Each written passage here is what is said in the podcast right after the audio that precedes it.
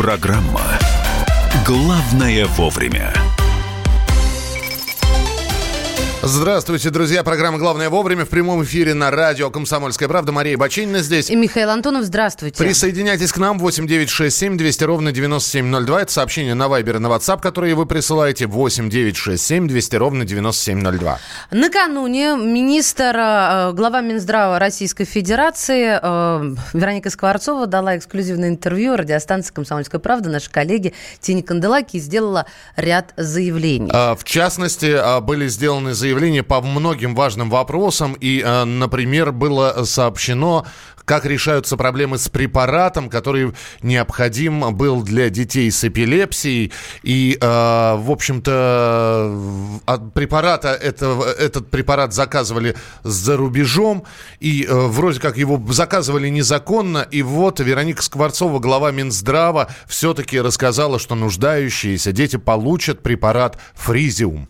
Было принято решение централизованно закупить эти препараты, не зарегистрированные uh-huh. у нас, через Московский эндокринный завод. Это наш держатель всех наркотических технологий. Первую партию получили. Всего мы провели большую работу с регионами. Всего сейчас регионы нам передали список на пятьсот пятьдесят детей. Но uh-huh. мы предполагаем, что кто-то может просто не знать об этом, и количество может несколько увеличиться. Поэтому мы с регионами открыли, ну, фактически как бы онлайн цифровую регистрацию всех детей. Все будут обеспечены. До среды получит Москва, московские дети, и до конца недели по всей стране Московский эндокринный завод развезет этот препарат. Это что касается препарата «Фризиум», который получат дети. Но министр пообещала, что все, закупка этого препарата, она состоялась. Да, важно упомянуть, что а, открыта онлайн-регистрация детей, которым необходим этот а, препарат. На сегодняшний день по регионам это пятьсот пятьдесят детей.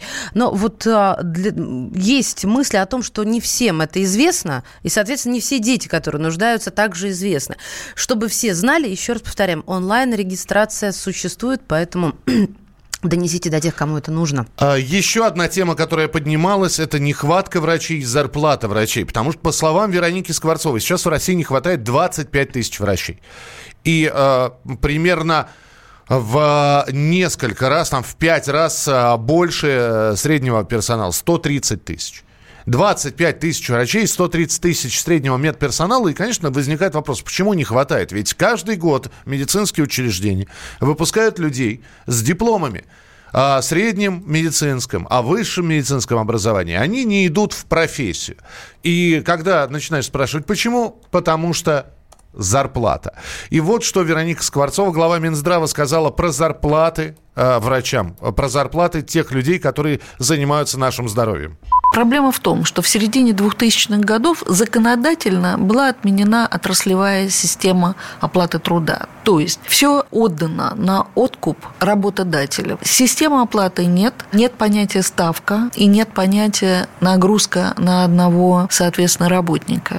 То средняя заработная плата с две тысячи двенадцатого года для врачей увеличилась на сто двадцать процентов, и это сейчас в среднем составляет уже вот показателям сегодняшнего дня семьдесят девять тысяч в среднем по стране. Мы в две тысячи четырнадцатом году провели пилотные проекты в ряде регионов для того, чтобы определить, а какая должна быть оптимальная структура. И оказалось, что гарантированная часть заработной платы не должна быть ниже пятидесяти пяти процентов. Она должна быть пятьдесят пять шестьдесят процентов. Это стимулирующие выплаты примерно тридцать процентов и компенсационные за особые сложные условия работы десять-пятнадцать процентов. Мы рекомендовали использовать это регионам. Мы не можем их заставить, потому что ага. это их права. Сейчас мы вышли к президенту с просьбой вернуть нам компоненты отраслевой системы оплаты труда. Нам это необходимо сделать, чтобы зафиксировать гарантированную часть, зафиксировать стимулирующие и за что они должны должны выплачиваться, и те условия, при которых необходимо давать компенсационные выплаты. Ну что же, это что касается а, врачей и оплаты их труда. Да, пока мы будем рассматривать более тонкую, такую деликатную тему, тоже, которую обсуждала с Вероникой Скворцовой, Тина Канделаки, я бы хотела попросить врачей а, вот написать на WhatsApp и Viber, исправят ситуация предложенная, да, и спрошенную президента, э, вернее, исправит ли система да, сегодняшнюю ситуацию с зарплатами. Пожалуйста, напишите свою точку зрения в WhatsApp и Viber восемь девятьсот шестьдесят семь двести ровно девять семь ноль два. Отдельные заявления министра э, вообще всколыхнули общество, потому что поднимался в разговоре Тины Канделаки и Вероники Скворцовой э, такой серьезный вопрос, как эвтаназия. Разрешение эвтаназии в Россию. Добровольный уход из жизни тяжело больных людей. Да. Все это произошло на фоне тех новостей, которые были еще на прошлой неделе. Стало известно, что в Бельгии в возрасте сорока лет решение об эвтаназии приняла паралимпийская чемпионка. Она не могла терпеть боль. Она выиграла две олимпийские медали в, в, в Рио-де-Жанейро на паралимпиаде. Вот. Она взяла серебро, установив рекорд Европы. Известная личность. Известная личность, но сказала, что в две тысячи шестнадцатом году она сказала, я буду терпеть, пока я могу терпеть боль. Когда я не смогу терпеть боль, я приму решение об эвтаназии. И э, это тоже новость разлетелась так широко по интернету. И вот э, эвтаназия в России. Вот такая вот тема поднималась, в том числе в разговоре с министром здравоохранения. Но прежде чем услышим мнение э, Вероники Скворцовой, я вам напомню, что ВЦИОМ проводил исследования и опросы. И вот по данным ВЦИОМа, которые э, были представлены в прошлом году, ну, такое часто не проведешь, согласитесь, почти половина россиян, то есть пятьдесят процентов, вообще не знают слова эвтаназия. За разрешение эвтаназии безнадежно больным пациентам, которые испытывают сильные страдания, выступили более половины опрошенных. И при этом более восемьдесят процентов считают, что лицам старше шестидесяти и младше двадцати не следует разрешать эвтаназию вообще. Вот младше двадцати я понимаю, логика тут налицо. А старше шестидесяти... Миша, сейчас только не, не воспринимайте мои вопросы цинично. Я, я абсолютно, я тоже не понимаю, почему людям старше шестидесяти. Друзья, давайте, опять же, не будем скрывать правду. В этом году было несколько случаев, когда люди, страдающие онкологическими заболеваниями, от... сводили счеты с жизнью. Да, конечно, от, си... от сильных болей. И к нам сюда, в... к нашим коллегам, в редакцию «Комсомольской правды» тоже приходили с просьбами. Тут, понимаете, вот это как отдельный мир людей, которые страдают и ничего не могут сделать. Тем не менее, это вопрос, который не решается ни сегодня, ни завтра. Об этом и говорила Скворцова. Давайте послушаем, что Вероника Скворцова сказала по поводу разрешения или неразрешение эвтаназии в России? Это очень сложный вопрос, касающийся главного права каждого человека на жизнь. В странах это решается референдумом, поскольку, во-первых, разные преобладающие религии в разных странах формируют совершенно разные мировоззрения. Существуют и другие способы избавления от страданий. Вот те сильно действующие наркотические препараты, которые даже не зарегистрированы, мы централизованно завозим в страну. То, что называется паллиативной помощью, это то, что сейчас очень активно развивается в нашей стране. Я не буду прогнозировать, как вопрос будет решаться. Само население должно будет решить, ну, готово на это пойти или нет. Потому что, кстати, в тех странах, о которых вы говорили, есть и злоупотребление этим правом. А что такое злоупотребление? А, ну, есть а, знаменитый доктор Смерть, например, который помогал людям уходить из жизни в тех странах, где не было разрешено на эвтаназию. Он осужден был, о нем фильмы сняты. Я не помню, у него армянская фамилия, хотя он жил в Америке. Можешь набрать в Яндексе. Да, я поняла. Доктор Смерти, посмотри. Итак, самое главное, что было сказано. Решать нам. Решать нам это обществу. И здесь возникает вопрос. Слушайте, давни... вот стали поговаривать о референдуме, и даже было сказано, что вполне возможно такой референдум провести в России. Давайте мы сейчас а, голосование в нашем эфире сделаем. А, пожалуйста, Жень. Голосуйте. Просто банальный вопрос. Надо ли на законных основаниях разрешить эвтаназию и разрешить людям добровольно уходить из жизни. Нет, не, не всем людям. Не всем. Неизлечимо больным людям. Неизлечимо людей, больным, естественно. Ради это, облегчения предсмертных страданий. Это ус... Понятно, что я сейчас... да. Я на всякий случай уточнила, не потому, что хочу поправить количество тебя. слов сократил. Да, да, согласованное с врачами. Эвтаназия – это добровольный уход из жизни, согласованный с врачами по медицинским показаниям. Разрешить или запретить? То есть не было такого и не надо нам. шесть три семь шесть пять девятнадцать. Разрешить. шесть три семь шесть пять девятнадцать. шесть три семь шесть пять восемнадцать запретить. Ну, не разрешать. шесть три семь шесть пять восемнадцать. Код Москвы четыре девять пять. Итак, разрешить шесть три семь шесть пять девятнадцать, не разрешать шесть три семь шесть пять восемнадцать. И сегодня в семь часов вечера по эвтаназии, по ВИЧ, по проблемам здравоохранения, по следам заявлений Скворцовой будет дискуссия. Будет э, тема дня в эфире радиостанции «Комсомольская правда» в семь часов вечера, в девятнадцать ноль ноль. Не пропустите. Ну, а я добавлю в развернутом виде, почему стоит разрешить или не стоит разрешать, можно писать на WhatsApp и Viber, потому что тему мы продолжим буквально через пару минут. Итак, WhatsApp и Viber восемь девятьсот шестьдесят семь двести ровно девяносто семь ноль два. Студийный номер, тоже можно высказаться, восемь восемьсот двести ровно девяносто семь ноль два. Ваше сообщение, пожалуйста, мы обязательно будем читать, но голосование будет идти, да, в течение пяти минут. И вот я вижу, сейчас посыпались сообщения. Еще раз напомню номера телефона. Мы говорим про эвтаназию. Мы э, проводим тот самый референдум, ну, такой референдум в рамках радиостанции «Комсомольская правда», разрешить ли на законных основаниях введение эвтаназии в России. Или не разрешать, оставить все как есть, она запрещена сейчас. шесть три семь шесть пять девятнадцать разрешить, шесть три семь шесть пять восемнадцать не разрешать. Код Москвы четыре девять пять. С экспертами, с врачами поговорим через несколько минут в нашем эфире. У вас есть время для того, чтобы отдать свой голос по тому или иному номеру телефона. Главное вовремя. Чиновникам в России не до шуток. За них взялись Андрей Рожков и Михаил Антонов. Зачем вы скорую вызывали? Сами не могли нож достать, что ли? Вы знаете, что бывает за ложный вызов? Что бывает? Что бывает за ложный вызов? Штраф сейчас за ложный вызов большой. Господа депутаты, значит, я собрал вас здесь, чтобы сообщить на пренеприятнейшее, на известнее, на. Нам, значит, нечего больше, на, запрещать, на, на. Вы в своем уме вообще, господа депутаты? Все лазейки перекрыли. Вам еще три года тут сидеть? Есть мысли у кого-нибудь? У меня есть. О, комитет по здоровью проснулся. Ну, давай, слушаем, давай. А давайте сделаем перерыв на обед. Каждую пятницу в десять вечера по Москве на радио «Комсомольская правда». Бюрократию и глупость вышибаем смехом. В программе «Не до шуток».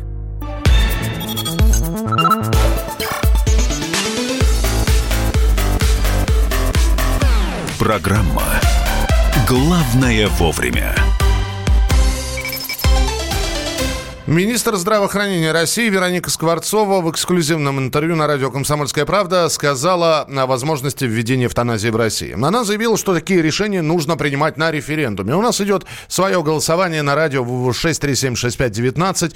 Действительно разрешить на законных основаниях эвтаназию. шесть три семь шесть пять восемнадцать ни в коем случае не разрешать. Ну вот что касается референдума в рамках страны, в Кремле уже дали комментарии, нет никакой позиции по этой теме, сказала Дмитрий Песков. Неизвестно мне о каких-то сформулированных рекомендациях, которые поступали бы от правительства на этот счет. Нет никаких сформулированных позиций. Но это пока. Бывший санитарный врач России, ныне депутат Госдумы Геннадий Онищенко сказал, что врач не палач. Тот, кто лечит, не может убивать. Элла Памфилова, председатель Центральной избирательной комиссии, высказалась. Но у нас сейчас на прямой связи Игорь Колтунов, главврач Центральной Одинцовской городской больницы, бывший главный врач Морозовской детской больницы. Игорь Ефимович, здравствуйте. Здравствуйте. Да, доброе утро. Я так понимаю, ваша позиция все-таки против того, чтобы на законодательном уровне эвтаназию разрешить? Да, конечно, я не считаю эвтаназию возможным для введения в медицинскую практику. А вот хотелось бы услышать аргументы и м, доводы, почему это не нужно не, не, и невозможно. Ну, во-первых, на сегодняшний день э, очень во всем мире разворачиваются паллиативные койки, хосписные койки, койки сестринского ухода. Очень широко стало применяться наркотические препараты, которых нет проблемы, нет отказа пациента, если он безнадежно болен. В любых дозировках. Ну, даже сам может себе регулировать через помпу, через кнопку. Угу. Поэтому смысла в эвтаназии я никакого не вижу. Э, ну, подождите, а страны, где она легализована, то есть у них есть своя аргументация, что человек э, не, просто, просто не хочет страдать, даже при наличии препаратов, которые эти страдания да, то есть а, это не жизнь, а, облегчают. А, то есть э, есть Бельгия, есть Нидерланды, есть Швейцария и несколько штатов Со- Соединенных Штатов Америки. Ну, знаете, понятие эвтаназии, это мы говорим одно слово, а вообще-то и широкое понятие. Э, у нас родственники дают согласие на отключение пациента безнадежного от аппарата искусственной вентиляции легких. Угу. Это тоже, наверное, какая-то маленькая часть эвтаназии. Но это Если когда пациент... уже мозг погиб, я правильно понимаю? Да, да, конечно. А, Далее. а тут человек ну, чувствует, там... человек мучается, тут немножко отличается, как минимум. Это если человек сам может принять такое решение о том, что он хочет добровольно уйти из жизни, и у него личность сохранена, но абсолютно... будем так говорить, и способен, то, я еще раз говорю, что есть наркотические препараты, есть возможность человеку самому решить этот вопрос для себя, без прибегая к помощи, так сказать, третьего человека, другого. Принято, Игорь Ефимович. Спасибо большое. Игорь Колтунов, главврач Центральной Одинцовской городской больницы, бывший главный врач Морозовской детской больницы. Ну, вот Игорь Ефимович считает, что сейчас достаточно и препаратов, и ухода, чтобы, ну, в общем-то, сохранить жизнь больному и поддерживать его. Ну, понимаете, одно дело сохранять жизнь, а другое дело поддержать желание жить человеку. Так, WhatsApp и Viber для вашего мнения восемь девятьсот шестьдесят семь двести ровно девяносто семь ноль два, студийный номер телефона восемь восемьсот двести ровно девяносто семь ноль два. Что вы пишете? Я понимаю боль и страдания, но как быть с религией? Все религии, кроме синтонизма, против добровольного. У нас светская государство. Еще раз. Беззаконие кругом. Во что превратится эвтаназия или смертная казнь? Ужас, мы в России живем. Криминал будет прятаться. От чего будет прятаться, не совсем понимаю. Конечно, разрешить, если тяжело больной не хочет больше мучиться от боли. Это пишет Константин. А почему тогда больные кончают жизнью, если лекарства все есть? А сколько стоят эти препараты? Мучения человеку перед смертью даны для спасения души. Ой, а это я... не надо мне этого. Подождите, а если он агностик, если он... Я просто, меня это злит. Если он атеист. Нет, а если вы Господь Бог? Ай! Да? Уточните, пожалуйста. Те, кто против, могут этого не делать. Зачем остальным мешать-то? При нашем тяжело больном обществе умерщвление разрешать нельзя. Вот понимаете, вы говорите умерщвление. Вы э, почему-то не пользуетесь фразой «добровольный уход из жизни». Если легализуем эвтаназию, то тогда давайте легализуем сексуальное меньшинство. Смотри, как равняю, да? Потому что и то, и это нарушение морали. У нас прям приход с утра случился, Михалыч. Что? Ну, приход, понимаешь? Не, ну, есть люди воцерковленные, ну, есть не воцерковленные. Да нет, я понимаю. Просто-напросто имеют право. Нужно, нужно как-то понимать... Что, а и отделять зерна от плевел? Я другое, другое хотел бы поднять вопрос, стоит ли такие вопросы решать на общем референдуме. Вы видите, какое, как общество расколото? Сейчас и здесь и про спасение души, и про гуманность, и негуманность будем говорить. Необходимость и необходимость. Нужно ли... Вот так, это серьезное решение. Должно ли оно приниматься на референдуме, о котором сказала Вероника Скворцова? У меня нет ответа на этот вопрос. При этом председатель Центральной избирательной комиссии Элла Памфилова сказала следующее. Ну, если проводить референдум, то через ЦИК, да? Угу. Вот. У нас последний референдум какой был в России? Ну, вот так, городского типа, это в Екатеринбурге по поводу парка. Да. Храма и парка. Это, это тоже последнее, что я помню. А вот так вот на территории всей России я даже и вспомнить не могу. Это когда мы еще, по-моему, в девяносто первом году решали, оставить СССР или нет. Тогда мы узнали слово «референдум». А, так вот, по поводу референдума, который посвящен эвтаназии. Готов ли Центральная избирательная комиссия и Элла Памфилова, готовы ли проводить ее? А вот что она сказала. это вопрос в большей степени философский, мировоззренческий. Такой вопрос сложный. Ставить на референдум, на мой взгляд, мы не готовы к этому, я считаю. Дело не в том, что там обеспечение организационным или законодательным. Мне кажется, что а кто нам дал право решать за других, быть человеку или не быть? Вот чтобы такие вопросы решать на референдуме, надо, чтобы общество вообще вышло на какой-то невероятный уровень развития. Я не считаю возможным. Есть очень сложные вопросы, которые большинством даже не решаются. Как человек, я считаю, что нет. Это была Элла Памфилова, председатель Центральной избирательной комиссии. При этом она сказала, что в принципе для того, чтобы провести референдум, вопросов нет, все готово. Хоть завтра. Но при этом она сказала, что вот не нужно это делать. Извините, я за эвтаназию, так как из опыта знаю, как трудно бывает человеку, а помощь, извините, не всем. Ага. Надо видеть муки тяжелого больного, вопросы идут сами собой, а если у больного нет денег на покупку. В общем, все, все упираются в то, сколько стоят эти аппараты, и есть ли их наличие, даже если они бесплатны, да, для тяжело больных с сильными болями. А, только человек может решить самостоятельно, жить ему дальше или нет, и никто, ни никто, ни другой, ни церковь, ни бог, ни религия, все это пустые слова. Но если вот легали... если легализуем эвтаназию, давайте легализуем сексуальное меньшинство, это потому что и то, и это, да, это нарушение, да. Еще раз, да, мы... Это давайте, светское... а мы Свет... согласны. А, а почему тогда больные а, кончают жизнь самоубийством, если лекарства все есть? Ну, видимо, все не для всех. А, итоги голосования. М-м- ну, вот, да, я, в принципе, и предполагал, что будет примерно. Ты с нами так разговаривай, не с я, я, я просто сейчас цифры осмысливаю. шестьдесят процентов, я просто здесь десятые, тысячные mm-hmm. округляю, шестьдесят процентов за то, чтобы эвтаназия была легализована на территории Российской Федерации. сорок процентов против этого. Хотя, я думаю, что если бы у нас голосование продлилось немножко бы побольше, мы бы получили примерно равные результаты пятьдесят на пятьдесят. Спасибо большое. Спасибо, что присылали свои сообщения. Еще раз напомню, по проблемам здравоохранения. Сегодня эфир в семь часов вечера, в девятнадцать ноль ноль. Будет дискуссия, в которой вы также сможете принять участие. Не пропустите. Мария Бачинина. И Михаил Антонов. Мы продолжим через несколько минут. Оставайтесь с нами.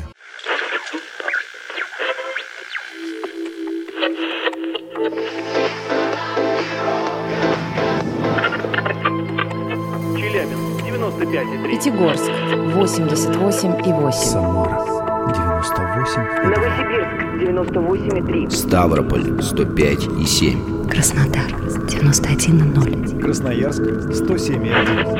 Благовещенск сто ровно и шесть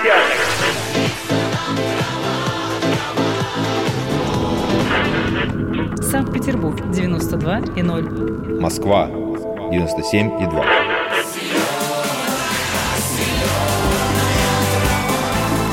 Радио «Комсомольская правда». Слушает вся земля.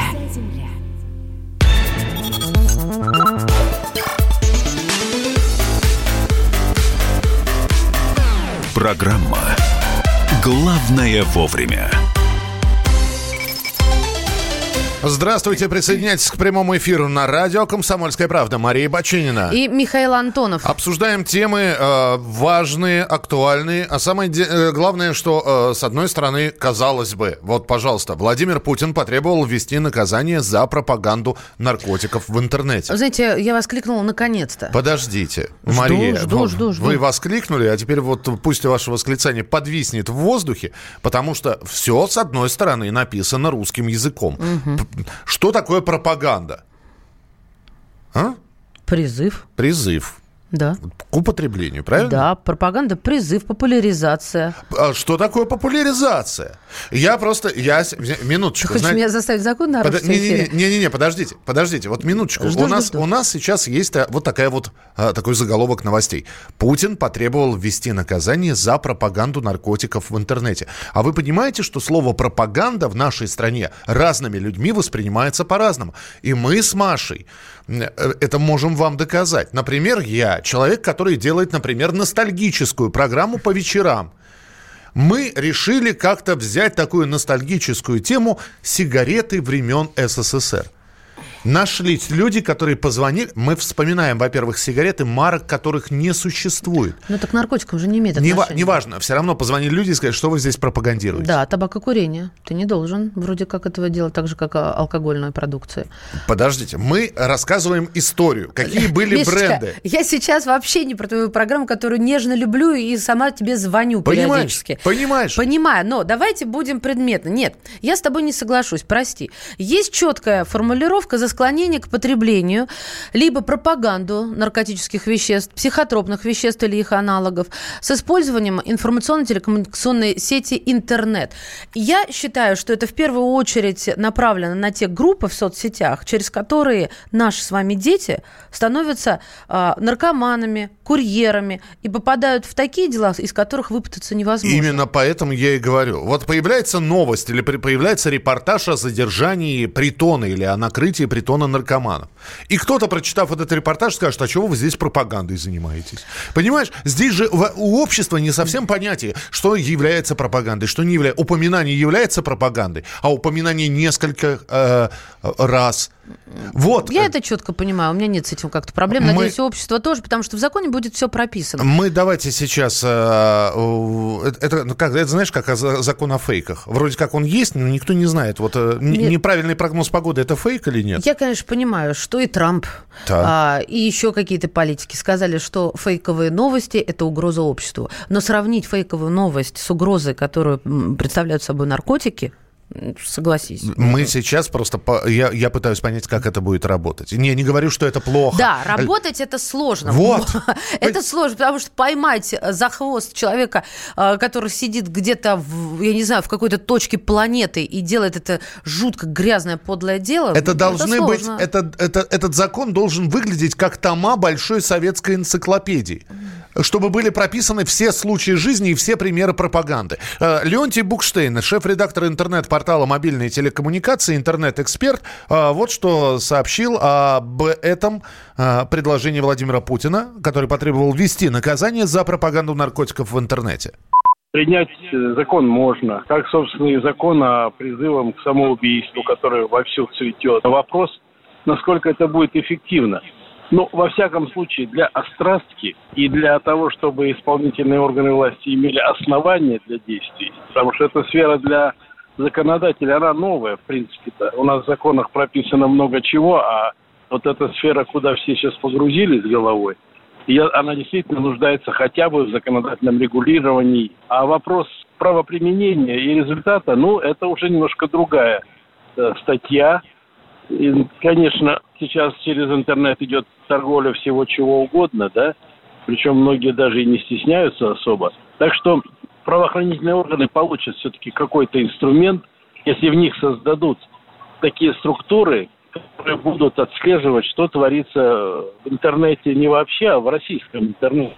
Это Леонтий Букштейн, шеф-редактор интернет-портала «Мобильные телекоммуникации», интернет-эксперт, который сообщил, что нужно контролировать интернет. Да, только не, почему-то мы, опять же, не говорим о том, что помимо э, всем привычного нами интернета, да, есть еще и даркнет, так называемый черный или темный интернет, где... который контролировать невозможно. Председатель правления Национального антинаркотического союза Никита Лушников у нас на связи. Никита, здравствуйте. Да, доброе утро. У меня вот какой вопрос возникает. Сейчас есть правоохранительные органы, есть группы э, в соцсетях, которые распространяют э, наркотики, да, ну там подпольным образом каким-то хитрым. А вот почему на сегодняшний день правоохранительные органы не могут, так сказать, на живца все это сделать, поймать и так далее? Зачем нужен этот закон, когда это уже противозаконно само по себе? Угу. Ну, во-первых, очень трудно поймать, э, особенно когда не, знаете, как не, не за что ловить, потому что э, вора, вора ловят за руку, также и любого э, человека, который там совершает преступление, ловят, когда он его совершает. А когда это происходит в э, интернете, вот вы уже говорили об этом, да, в Дакнете, где нету зарегистрированных пользователей, где нету аккаунтов, где нету э, физических лиц, которых можно осудить за преступление, а есть только преступление. Угу. Э, вот это основная причина. Ловить некого, потому что в той сети практически невозможно найти ответственное лицо за всю ту информацию, которая там просто, даже не знаю, как правильно это слово подобрать. Понятно. Потому, что... нет, нет того, что можно потрогать, давайте выражаться да. буквально. Да. Никит, ну, а можно прикрыть, можно прикрыть Darknet? Ну, то есть, я не знаю, там, провода обрезать. Я сейчас тоже, ну, конечно, глумлюсь немножко, но ведь да. в Китае прикрыли что-то. Почему у нас нельзя взять и прикрыть часть? Ну, вы знаете, это должно быть очень глобальное действие. Да, в Китае действительно это произошло, все равно, но все равно там есть лазейки, все равно там а, люди нашли уже какие-то там обходные пути, и все, везде можно выйти, и все можно найти. Но на такое глобальное действие, я думаю, что ну, вряд ли готова наша страна, потому что вы знаете, что и так любое действие осуждается настолько сильно, что нужно десять раз подумать, прежде чем сделать какой-то шаг. Даже если брать э, на примере тот же Telegram, да, и несколько лет назад такая была шумиха вокруг нее. А вы представляете, если обрезать практически весь интернет? Не, чтобы... я не про весь, я про Darknet именно говорил. Ну хорошо. А, да, а его невозможно убрать, нельзя, если да? это нужно убирать весь интернет. Ага, все принято. Никит, еще один вопрос. Закон, который э, сейчас наверняка будет по заявлению президента России подготовлен о наказании за пропаганду наркотиков. Вам не кажется, что это будет из серии «закон есть», а вот как э, правоприменительная практика этого закона будет немножко прихрамывать на одну или сразу на две ноги, потому что за каждым случаем будет, э, нужна будет доказательная база и прочее. То есть закон будет, а работать он будет слабовато. Ну, мы поймем, когда пройдет время, да, и будет ясно это. Но я скажу, что это очень сложная тема. Настолько сложная, что пока трудно понять, как э, ну, ведомства смогут воплотить это решение в жизнь. Потому что, конечно, сейчас вся наркоторговля, весь наркотрафик и вся наркотизация, она ушла полностью на просторы интернета, потому что уже живых барыг, живых продавцов найти очень трудно. Поэтому это будет достаточно сложно сделать. Ну, как сказать, как эн ка о и как э, волонтеры, я знаю, что очень многие мы и очень многие наши как коллеги готовы к этому подключиться. Как вы считаете, нужна реформа эм вэ дэ? Потому что коррупция, тем более в сфере э, наркоборьбы, ну, как говорят слушатели, вот сейчас пишут, ну, они сами себя ловить не хотят, поэтому все угу. стопорится. Что скажете? Ну, я думаю, знаете, нужна реформа не только в эм вэ дэ. Вообще нужна полностью стратегический подход э, в сфере э, наркологии в нашей стране изменить. Потому что, если я представляю реабилитационное сообщество в стране, где более десять тысяч реабилитационных центров, и представляете, на сегодняшний день нами никто не занимается. Ни Минздрав, ни эм вэ дэ не берет ответственность за действия многотысячной, огромной площадки. И если говорить... В смысле? То есть эм вэ дэ... вы сами по себе на собственном финансировании, вот это вы хотите сказать, что никто... Не, не, это, я даже об этом не говорю сейчас, это уже, знаете, это вы затронули вопрос, который даже трогать не хочется. Мы в полном хаосе, то есть реабилитацией может заниматься абсолютно любой. Просто вот вы сегодня решили с коллегой, сняли дом, дали объявление в интернете, вложили туда там несколько там, десятков тысяч, чтобы ваш сайт поднялся выше, чем чьи-либо, и вы занимаетесь реабилитацией. Кто вы, имеете ли вы право, имеете ли вы какие-то навыки, никого не интересует. И никто вас даже не будет проверять, и много лет никто даже знать не будет, что вы занимаетесь, зарабатываете деньги, используете зависимых как рабочую силу или еще что-либо. И мы уже кричим, что займитесь нами, возьмите нас по своей ответственности, кто-нибудь. Никит, здесь еще наш слушатель как раз. Вот если мы говорим сейчас о законе, вернее, э, еще раз напомню, Владимир Путин потребовал ввести наказание за пропаганду наркотиков в интернете. Есть ли четкое понимание, что такое пропаганда? Потому что у нас один из слушателей пишет. А если бывший наркозависимый рассказывает в рамках борьбы с наркотиками, как он употреблял, как было хорошо поначалу, а потом превратилось это в кошмар. А мы знаем, что есть такие документальные фильмы и целые программы. Это пропаганда? Ведь кто-то может сказать, а, ребята, это и есть пропаганда. Угу. Ну, я думаю, Владимир Владимирович имел в виду а, то, рекламу наркотиков. Как а, рекламы, там явно сказано, что информация, как приготовлять наркотики и как ну, их распространять. Потому что человек, который я вот с вами разговариваю, я бывший зависимый, я десять лет употреблял наркотики, я могу вам сказать, что я употреблял все виды наркотиков, которые были на момент там с а, нулевых по там, к две тысячи четвёртому. И, ну, я уверен, что это не может относиться никакой уголовной ответственности, это моя личная жизненная история. Мы поняли, да. Никит, спасибо, спасибо большое. Никита Лушников, председатель правления Национального антинаркотического союза, был у нас в эфире. Мы продолжим через несколько минут. Ваше сообщение восемь девятьсот шестьдесят семь двести ровно девяносто семь ноль два. восемь девятьсот шестьдесят семь двести ровно девяносто семь ноль два. Присылаете, мы внимательно читаем. Некоторые из них читаем в эфире. Мария Бачинина. Михаил Антонов. Это программа «Главное вовремя». Главное вовремя.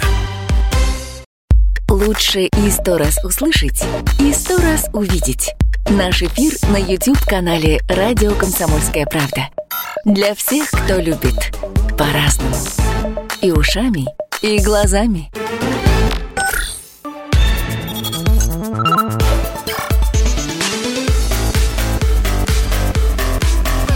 Программа «Главное вовремя». Итак, друзья, программа «Главное вовремя», где есть не только «Главное вовремя», но и другие программы, передачи. В частности, сегодня слушайте передачу «Простыми словами», как обычно. И что в ней сегодня будет, об этом ведущий программы расскажет прямо сейчас. Не переключайтесь. Здравствуйте, меня зовут Андрей Норкин. Слушайте сегодня в программе «Простыми словами». Какие герои нужны современному российскому кинозрителю? Почему репутация должна накладывать определенные рамки на творчество художника? И даже в чем смысл жизни? Обо всем этом поговорим с нашим гостем, кинорежиссером Юрием Быковым. Слушайте сегодня в двадцать один час по московскому времени. Главное вовремя. Ну, я напомню, что Юрий Быков, для тех, кто не сориентировался, не успел, автор как режиссер, он еще и сценарист, и актер, он автор таких фильмов, как «Майор», «Дурак», «Елки», сериал «Метод», «Спящие» и так далее, и так далее, и так далее. То есть там есть о чем поговорить. Итак, мы продолжаем. Давайте мы сейчас перенесемся в совершенно другую страну, и удивительные вещи происходят в Чили, где более двух недель назад назад начались протесты. И, знаете, это вот как это, Аннушка пролила масло. Протесты в Чили, в Сантьяго начались из-за повышения цен на проезд в метро. Все это разгорелось до такой степени, что сейчас уже выражают собравшиеся недовольны политическим эко- положением экономическим в стране. В Чили вводили чрезвычайное положение. Его там отменили. Повышение стоимости про- проезда отменили, однако протесты продолжаются. На улице э, выходят тысячи людей. Уже пострадало полторы тысячи человек. тридцать восемь получили пулевые ранения. двести девяносто пять человек ранены дробью. двести тридцать восемь получили травмы от огнестрельного оружия, тип которого не установлен. И что происходит вообще в Чили? Потому что страну лихорадят. Вчера э, я смотрел просто фотографии. Толпы, толпы людей, и каждый кричит о своем. Борис Мартынов, заведующий кафедрой международных отношений и внешней политики России Институтом ГИМО, с нами на прямой связи. Борис Федорович, здравствуйте. Здравствуйте. Здравствуйте. Что, в общем... Э... Вы знаете, мы переносим... Да. Э, вот, перен... Если перенести это на Москву, вот, допустим, по ситуацию с метро, с чего все и началось, что, это, что, что, что послужило спичкой, то э, можно сказать, что Кольцевая практически разрушена, на Тверской магазинов пятьдесят процентов разграблено, разрушено. Вот чтобы люди поняли масштабы происходящего. Вы смеетесь, потому что это не так, или ну я вас хочу уже услышать, да? Да, ну, конечно, интересное сравнение. Да, но в Чили-то ситуация, знаете, носит такой более глубинный, более проблемный характер, чем нежели если бы касалось только оплаты за проезд. Давайте вспомним не, не столь давние времена. В тринадцатом, в двенадцатом, вернее, году в Бразилии, в общем-то, тоже все началось с массовых протестов по поводу повышения платы за проезд на автобус где-то всего-то навсего на пять центавов. Но это лишь предлог. Это предлог для выхода наружу каких-то глубинных противоречий. В Чили эти противоречия, ну, нужно их отслеживать, знаете, туда, ко времен Альенде и Пиночета. И Пиночета, да. Да, еще туда вот к, э, к концу семидесятых э, и восьмидесятых годов. То есть э, Чили – это страна, в общем-то, очень глубокой, укорененной левой политической культуры. В последнее время мы являемся свидетелями так называемого правого поворота. Ну, я не сторонник этих определений, но тем не менее что-то они отражают. И правое правительство Себастьяна Пиньера, это уже второй его приход к власти, в общем-то проводит довольно непопулярные реформы такого неолиберального толка.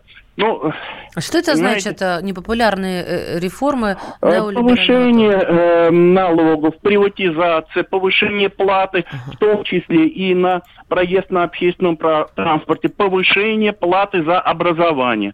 Знаете, вот на фоне Чили это все смотрится особо контрастно. Почему? Потому что Чили это, ну, в общем-то, признанная всеми наиболее здоровая экономика Латинской Америки.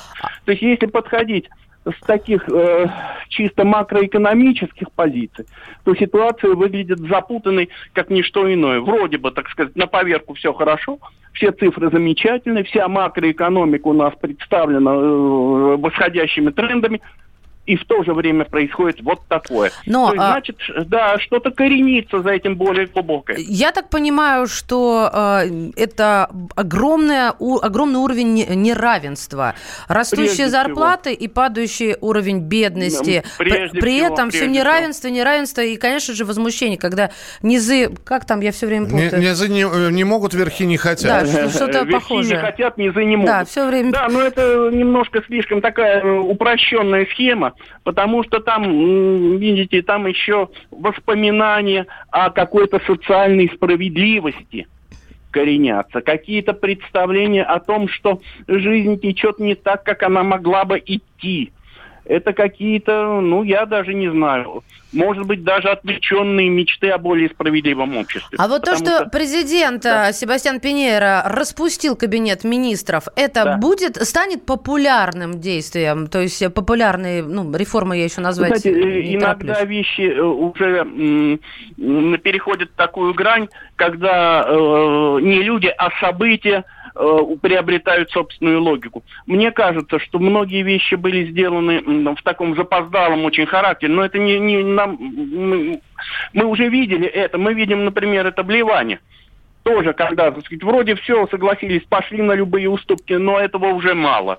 Когда события уже перехлестывают через край. Дело уже скорее не в повышении там, платы за метро или э, за общественный транспорт. Вещь, э, речь идет уже о более каких-то глубинных вещах. Это будет продолжаться или все-таки это уже на излете, на выдохе? Или на самом деле все только начинается? И чем дело кончится? Ой, вы знаете, здесь очень трудно сказать, почему. Да, потому Чили что страна непредсказуемая, да. В Латинской Америке, и особенно в, в такой стране, как Чили, очень важна роль вооруженных сил. На примере Венесуэлы мы видим, что армия поддерживает Мадуро, и ничего с ним не могут сделать даже Соединенные Штаты. Мы помним, как армия выступала, как армия выступила в Чили в тысяча девятьсот семьдесят третьем году. Это мало никому не показалось. То есть пока что армия сохраняет нейтралитет. Она наблюдает со стороны. Пока действуют карабинеры, полиция. Армия наблюдает со стороны. Вот когда армия м- решит для себя, что ей нужно делать. Если уже события действительно дойдут до какой-то критической, до точки накала максимального, угу. вот тогда армия будет решать ситуацию. А пока ничего сказать нельзя. Спасибо, Это... Борис Федорович. Спасибо, что были с Пожалуйста. Нами. Борис Мартынов, заведующий кафедрой международных отношений, внешней политики России Института МГИМО. Это было Чили. А после небольшой паузы мы с вами отправимся в еще одну страну, ну, в которой были многие, ее сейчас уже не существует, это Советский Союз. Бывший советский лидер Михаил Горбачев уверен, что целостность СССР можно было сохранить. И он даже рассказал, как он, Михаил Сергеевич, пытался это сделать. Главное вовремя. Можно уйти в большую политику, но большой спорт пойдет вместе с тобой. Чемпион мира в тяжелом весе. Боксер с самыми большими кулаками за всю историю бокса. Действующий депутат Государственной Думы. А теперь еще и ведущий радио «Комсомольская правда». Николай Валуев в авторской программе «Большой спорт». По средам в десять вечера по Москве.